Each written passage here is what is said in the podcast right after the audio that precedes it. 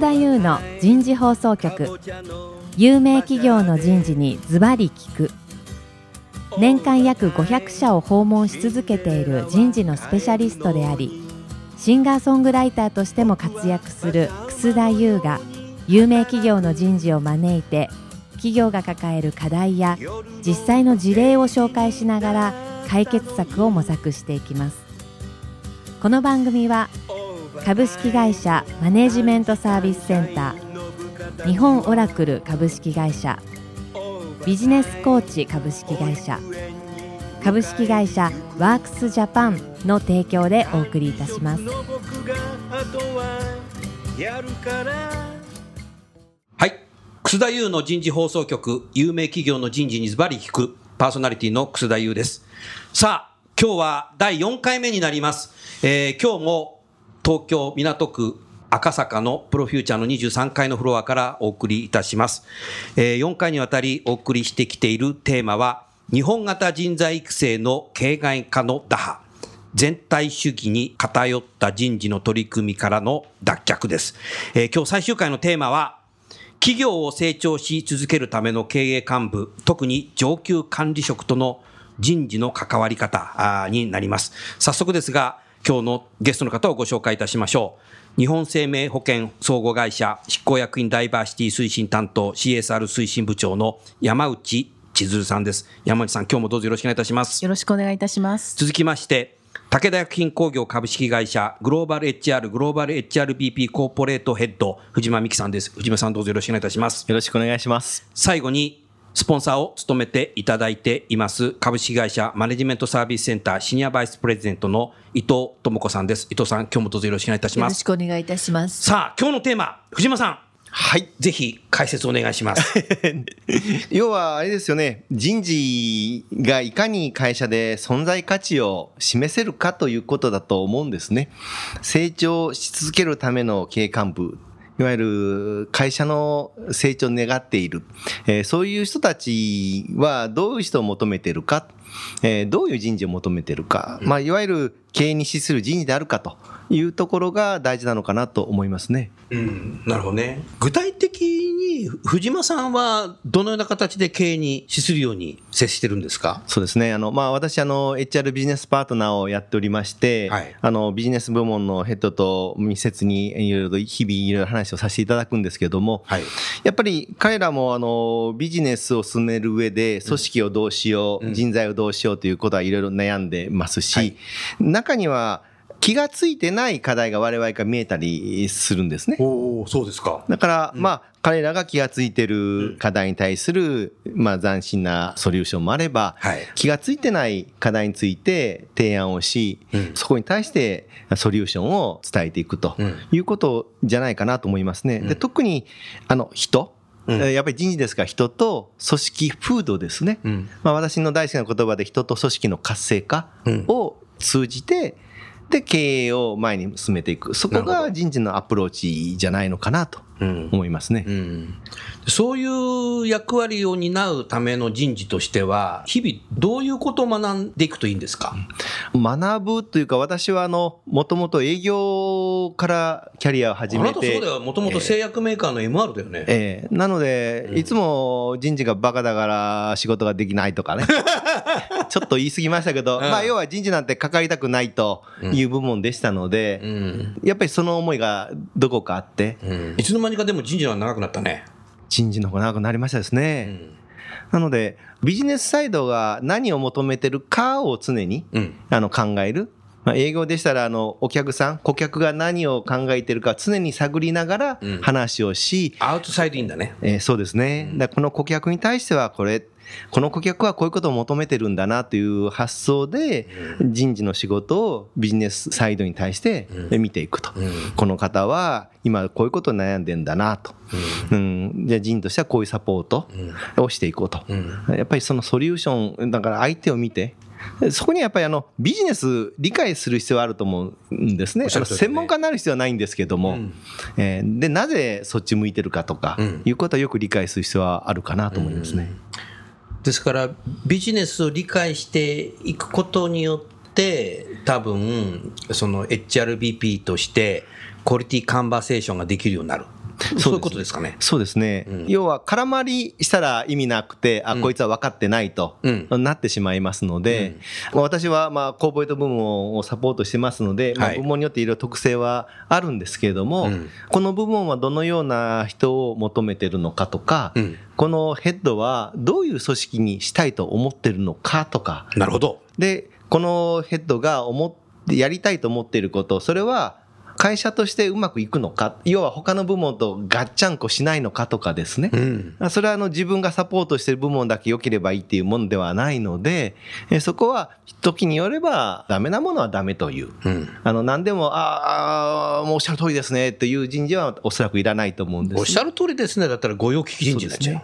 あのビジネスパートナーの強みっていうのは、まあ、その人にレポートはしているビジネスパートナーはいますけれど、うんまあ、スタンス人事なので、強く言えるときは言えるんですね、専門性が違いますね。例えば研究本部にいる HR ビジネスパートナーでも、うん相手は研究の大きな専門家ですが、人事の専門家ではないので、確かに。あのそういう意味では、ちゃんと対等に仕事ができるわけなのでね、うん。そこがあの見ていくと。なるほど。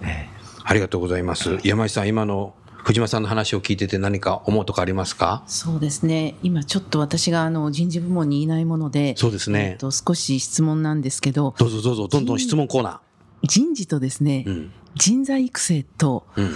そのあたりの区分けだったり、あのここは少し壁を作らないといけないであったり、何か工夫されたりしてることってありますか？ああ、それは番組お聞きの方、皆さん聞きたいと思うんで、藤間さんぜひ。あの人事の一番大事なところは人材育成だと思うんですね。やっぱり人が資本ですので、いろいろ制度がとか報酬がとか評価の仕方とかあります全部人の育成に関わると思うんです。だから分ける必要はないと思うんですね。うん。で大事なことはその部門がどのような人材にしたいのかという思いでその思いが会社全体の思いと合ってるのかどうかとかいうところは人事の視点で見てあげてあの修正が必要な修正をしつつその部門が求めている人材をいかに育てていくかというアプローチであ分ける必要はないと思うんですね。え、武田さんでは分かれてないの？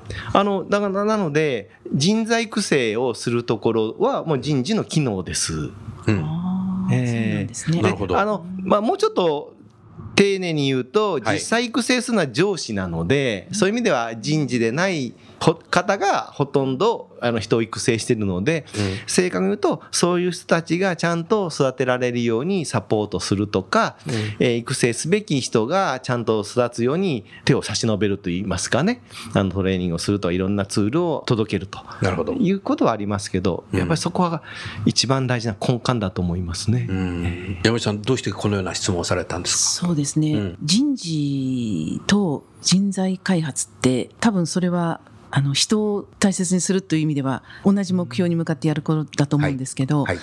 人材育成ってなった時にはもう少しそのきめ細やかにいろんな研修を考えたりとか、うんうんそういうことが必要になるんじゃないかなと思ってまして、うんうんうんだから我々のところは人事部と人材開発部っていうところで分かれてるんですよね。うんなので多くのところがそういうふうに分かれてるんじゃないかなって思ったんですけど、あの分かれてますね。分かれてますね。ありがとうございます。あの、質問の意図がちょっと分かってきました。あの、人事の機能には、確かにあの、ルールの万人といいますか、皆がフェアに扱われているという万人の機能は、やっぱり、あの、管理する人事としてあると思うんですね。うんえそこは外せないところなので、まあ、そこが、まあ、山井さんのおっしゃる人事部のところかと思います。ただ、ルールの番人でいても、世の中、ビジネスは動いてるので、流れに合わせた番人となっておればいいと思うんですけども、あの、昔ながらの番人をそのままずっとやっている。うんえ結局足かせになっているような人になってはいけないなと思うので、あの、多分、そういう意味ではあの人事部と人材育成を分けた方が、まあ確かにやってることはちょっと違いますのでね、まあ分かりやすいかもしれないですね。まあ、多分おっしゃったように、あの人事がその変革にうまく思いを乗せてうん。経営に貢献できるような、うん。そういう目線で物事を進めてるかっていうことができてたら多分いいんだと思うんですけど、うん。おっしゃったようにやっぱ管理っていうところが強く立つとですね変えたくないっていうものがあってでその人事を変えるっていうのはもうとっても大変なことになるので、ね、なかなか手がつけれてないんじゃないかなって思ったんですけどあのまあいろいろそのグローバルにもなっておられるのでその辺の変革は多分進んでるんだろうなっていうことで少し理解しました。ありがとうございます。え今とてもあのあいいなというところあの変えたくないというところですね。日本の人事というか日本人にそこが強いのじゃないかなと。うん。私あのちょっとまあアメリカとかヨーロッパとか海外を見てると感じたところがあります。はい。というのがあの日本人はあの完璧を求めるのであのうん。例えばあの製造業においてもクオリティが非常に高くてミスのないものをする。なので人事の制度にしても完璧なものを作りたがるまあこれいいことなんですけど完璧なのでそう簡単に変わらないかたやあのアメリカなどを見てますとあの作ってもいろいろトライすると新たなことが発見があるんですよね。あの要は機能しないところがある。それを失敗だとは思わずに新たなチャレンジ、課題だとして、毎年のようにいろんな人生と変えていくので、なので管理する人事、制度を作る人事であっても、毎年イノベーションをしている。多分これ国民性の違いがあるのかもなと思いますね。だからそこはそのグローバルでビジネスを進めていく企業は、まあ、人事にだけに限らず管理部門はですね常に新しいことをやれば何か見えてくるので毎年のように変えるのは当たり前と思った方がいいような気はしますね。そういうふうに変わったって感じですか？あ。それともそういう風土があったっていう感じですか？あの変わりました。変わった。はい変わりました。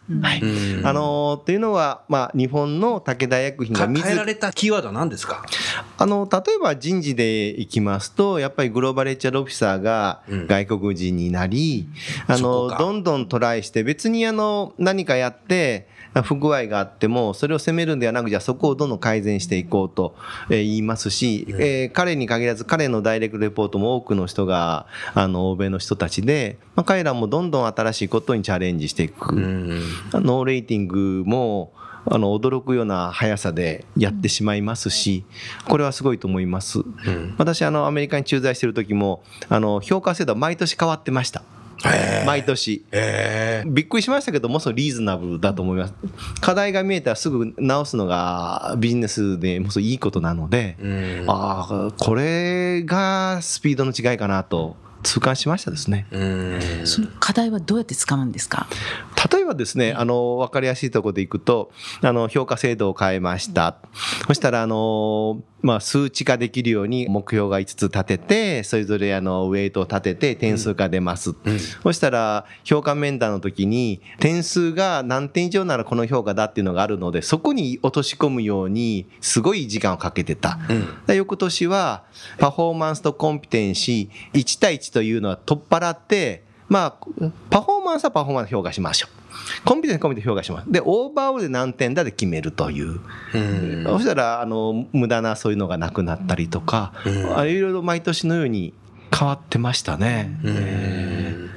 それだから従業員の方社員の方もついてくるの大変だねあ多分彼らの普通のカルチャーがそういうもんなんだと思いあそういうもますね。あの人事だけが変わってるんじゃなくて、うん。皆さんそういう、だ多分あそれはの、多分その製薬メーカーそのもののビジネスの変化が早いのかな。いや、製薬メーカーは他の業界に比べてまだ遅いことだと思いますね。遅いね確かにね遅いね。遅いとだなので、もう他の業界の方がもっと早いと思いますね。うん。だから製薬業界でもそんなものなので、うん。えなるほどね。もうトライアンドエラーしてるっていうことなんだろうーね。そうですね。いや、一つ、完成品を作るっていうよりも。え完成品ってえー陳腐化しますので、うん。えー毎年新しいのが出てきますから、うん。例えば自動車のあの制御でもどんどんどんどん良くなってますから、うん。3年前に作ったのは我々はこれが最高と思うから買えないとか言ってたらおお客ではどんどん逃げていきますからね。うん確かにね。うん。伊藤さん聞いてていかがですか？まあ、私たちの業界では、はい。結局その経営幹部、まあ、CEO が、うん今この時代で一番悩んでることのうんトップ3ぐらいの中の一つにタレントってやっぱり入ってるんですよねタ。レントね。うんだからその戦略どんどんどんどん変えていかなくちゃいけなくなってきた時に、結局そのタレントの問題に必ずぶち当たると、そうするとそのタレントの問題にぶち当たるということは当然ながら人事の問題が出てくるというようなところで、まあ、その先ほどの変えていくっていったところでは変えることができてる会社はやっぱり CEO のコミットがすごく強い。うん。で逆に私武田さんにお聞きしたいのはね私がお伺いしている企業さんの中で、うん人事が問題意識を持ってる会社もあるんですよ逆に。なるほど。もういわゆる制度疲労を起こしているとか、うんビジネスのやり方にだけれどもトップに、まあ、どちらかというとこうビジネスには問題意識を持ってるんだけれども、うんタレントの問題に関しては、まあ、時間もかかりますし投資をしてもそんなにすぐに変化が見えないわけじゃないですか。そうなってきた時にそのなかなか上を動かせないって悩んでる人事もいるんですね。うん。でついつい私なんか仕事柄もうそれはトップが変わらないとって言っちゃうんですけどなるほど。でもその戦略人事としてどうやって経営にその問題意識をねやっぱりどうすればもっと人事の価値とかを上にやっぱり分からせていくっていうこともこれから大事じゃないかと思うんですよ。うんそこら辺については逆に言えばどういうふうにお考えになりそうまですすね。人事に価値を置かないトップ、CEO っていうのは多分気がついてないんだと思うんですね。気がついてないうんええあの、おそらく非常に優秀な方で、人事など頼らず自分でやってきたと。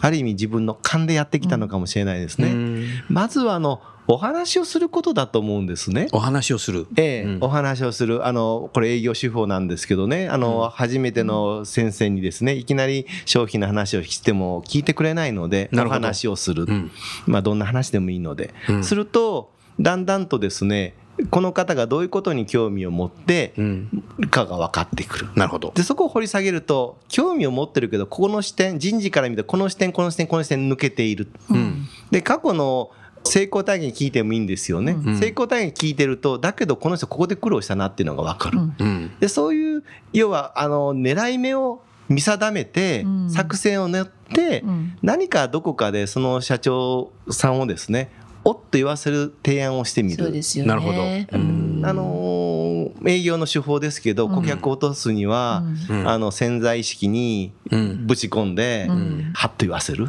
うんなるほどね。そういやここはやっぱりいろいろ悩んで悩んで悩み抜いて工夫しなきゃいけないと思いますね。そうですね。ですから人事の方自身の中でのアプローチの仕方も確一的ではダメだしおっしゃる通りだ。あと先ほどおっしゃったようにやっぱり CEO が考えている経営の観点とか、うんビジネスの観点をもうちょっとこう分析する必要もあるんだろうなとは思いますね。うん今のでも藤間さんの話って HR だけの問題じゃなくてコーポレート部門全部そうなのかなっていうふうにも思ったし現場の事業長も多分そうなんだろうなっていうふうに思いましたね。ね、おそらく人で突っ込むと興味ないかもしれませんけど、風土と行くとですね、あの社長なり事業部長なり思い描いてる組織風土と現状が一致してることってありえないのでなるほど。組織風土は一つ突破口かもしれないですね。組織風土、はい、おー。でどういうふうに変えたいんですかとか考えて、うん。であのー要は組織風土ってこれヘヘイグループのまあデータなどで出てると言われてるんですけど、はい。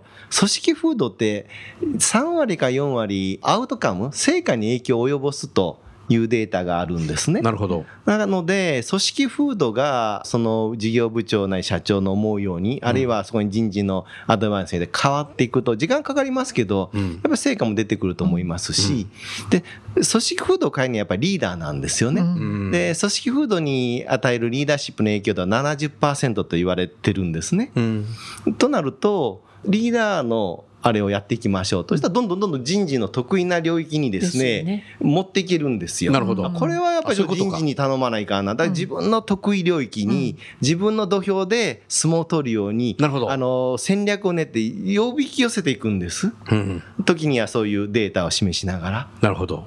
山内さんいかがですか？そうですね、うんやっぱりあの会社が潰れていいんですかっていう話だと思うんです。よね。なるほど。のでうん。あの自分たちがやってることは、うん。やっぱり会社のうん。成長に結びつくことだし、はい。あの業績をアップすることだっていうことのはい。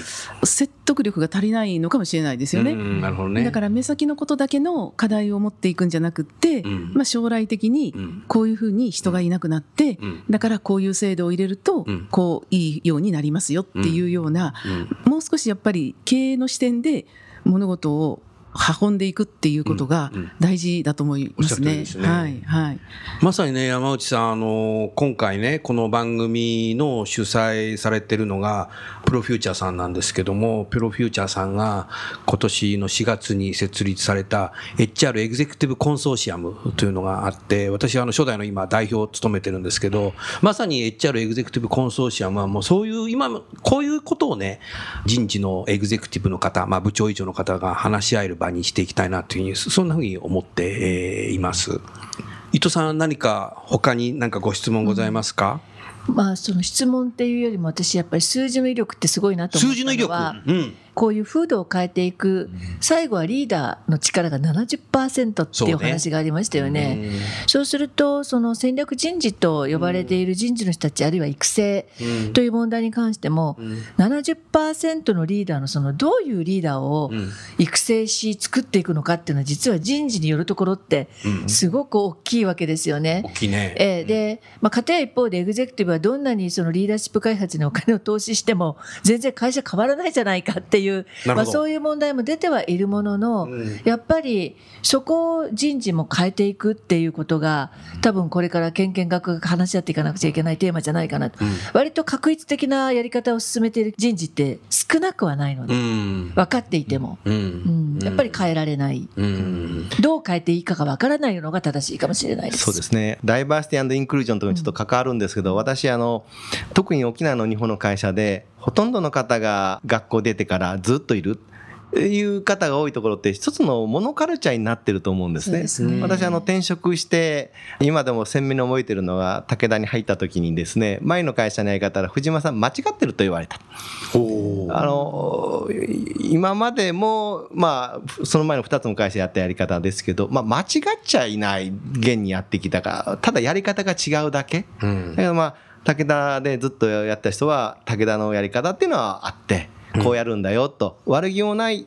だけど他のやり方は間違ったやり方という発想？うん。そうではなくて、やっぱり、まあ、例えばね、このラジオ聞かれるとかですね、あるいはいろんな外に出て、いろんな会社の人事の方と触れ合って、違う考え方、違うやり方があるということを、あの、身に思って感じられると、まあ、自社でやってるやり方が本当にいいのかなとかいう視点を持つんじゃないかなと思います。そうんかこれ、あの、D&I と通ずるところだと思うんですよ人ね。事自身が D&A なんだよな。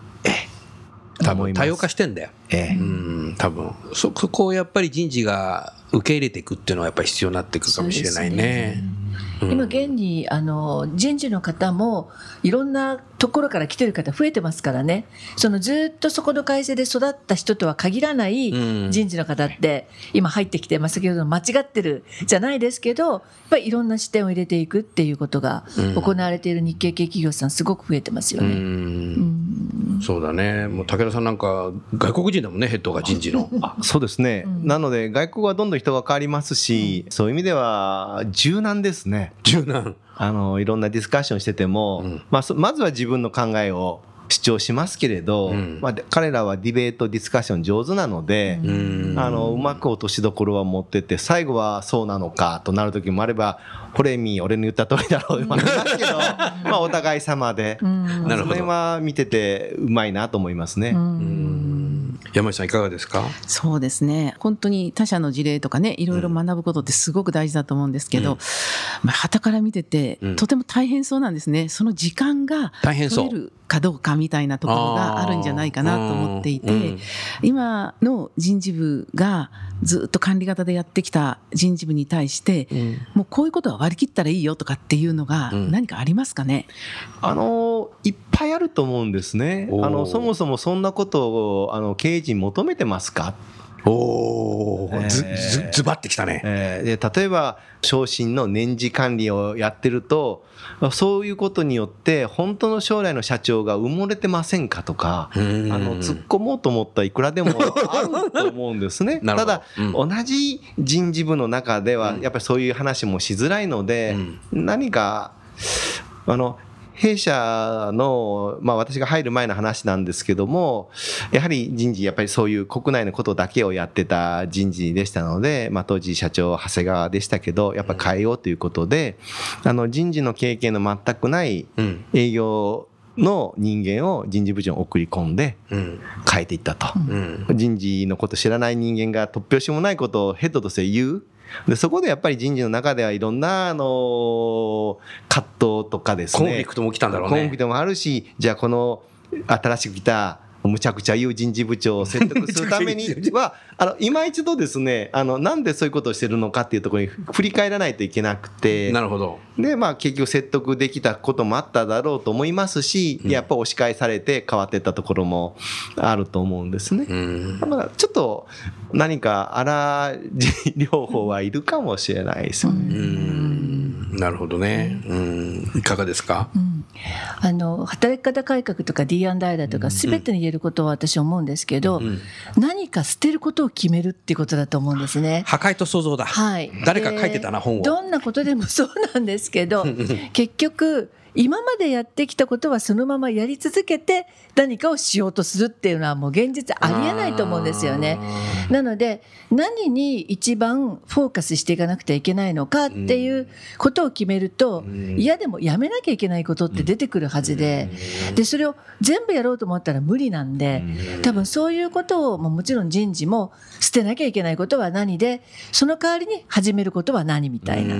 でも多分現場のリーダーたちも今みんな同じだと思うんですね。うん。あの優先順位ということも捨てることを決める、うんやらないことを決めるんってしないと、まあ、全てそうじゃない育児をやってる女性も全部やるんじゃなくて何を捨てるか、うんで本当にやんなきゃいけないことは何か、うん多分そういうことが人事にも同じように言えるんではないかなっていうふう選に思います択と集中し。ないといけない。それが今一番求められてると思いますあ。そうですね。そう思いますね。うんただやっぱ人事制度を作った人は制度壊せないね。いや、難しいと思いますね。例えば、評価制度なんて、よくできてますよ。そうですよえーね。よくできてるよねよくできた。よくぞここまで作ったな。ただ、あまりにも高度すぎて現場じゃわからない。のと、時と場合によって精緻な数値は分かりやすいんですけど、うん例えば目標設定のばらつきだとか、評価の物差しの当て方のばらつきの方がはるかに大きいので、うん出てきた数値の89.5の0.5と意味なかったり わかりやすいわかりやすい。なるほど。えーなので、よくできたものですけども、いらないんじゃないですかと。うん。まあ別にノーレーティングを進めてるわけじゃないですけど、ノーレーティングするにはそれでいろいろとやらなきゃいけないこともいろいろあるので、あですけども、まあ発想の転換はあってもいいのかなと思いますね。はい。えー番組をお聞きの皆さんいかがだったでしょうか？まもなく時間になりますので終わりますが、あの、いわゆる日本型のね、人材育成の、まあ、形骸化ということですね、いかに打破するかということで、まあ、破壊をするというのが最後の答えだったのかなというふうに、そんなふうに、えー思います。それでは、あの、最後にですね、ゲストの方をもう一度ご紹介して、本番組は終わりたいと思います。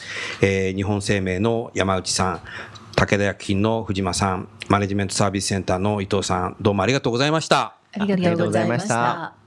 ケーズ HR レーベルプレゼンツコンサートのお知らせです来る10月28日土曜日楠田優フレンズ残業イルミネーションコンサート開催決定。会場は東京代官山晴れたら空に豆まいて。出演はベーシストに元プリズムの渡辺謙。ギタリストに寺谷直。キーボードに福山光晴。コーラスに中村真由美を迎えての豪華演奏。楠田優の人と組織に対するダイレクトなメッセージを曲に乗せてお送りするコンサートで一緒に盛り上がりましょう。前売りチケットはローソンチケットでお求めください。えー皆さん、こんにちは。今、コマーシャルが流れましたけども、えー10月28日に私のコンサートがあります。ローソンチケットでは7月1日の朝10時から、前売り券の予約が開始されます。えーローソンの L コードがございます。L コードは70321、70321をネットで検索するか、またはローソンの店舗で、ロッピーで70321を入れて、お買い求めいただきたいと思います。どうぞよろしくお願いします。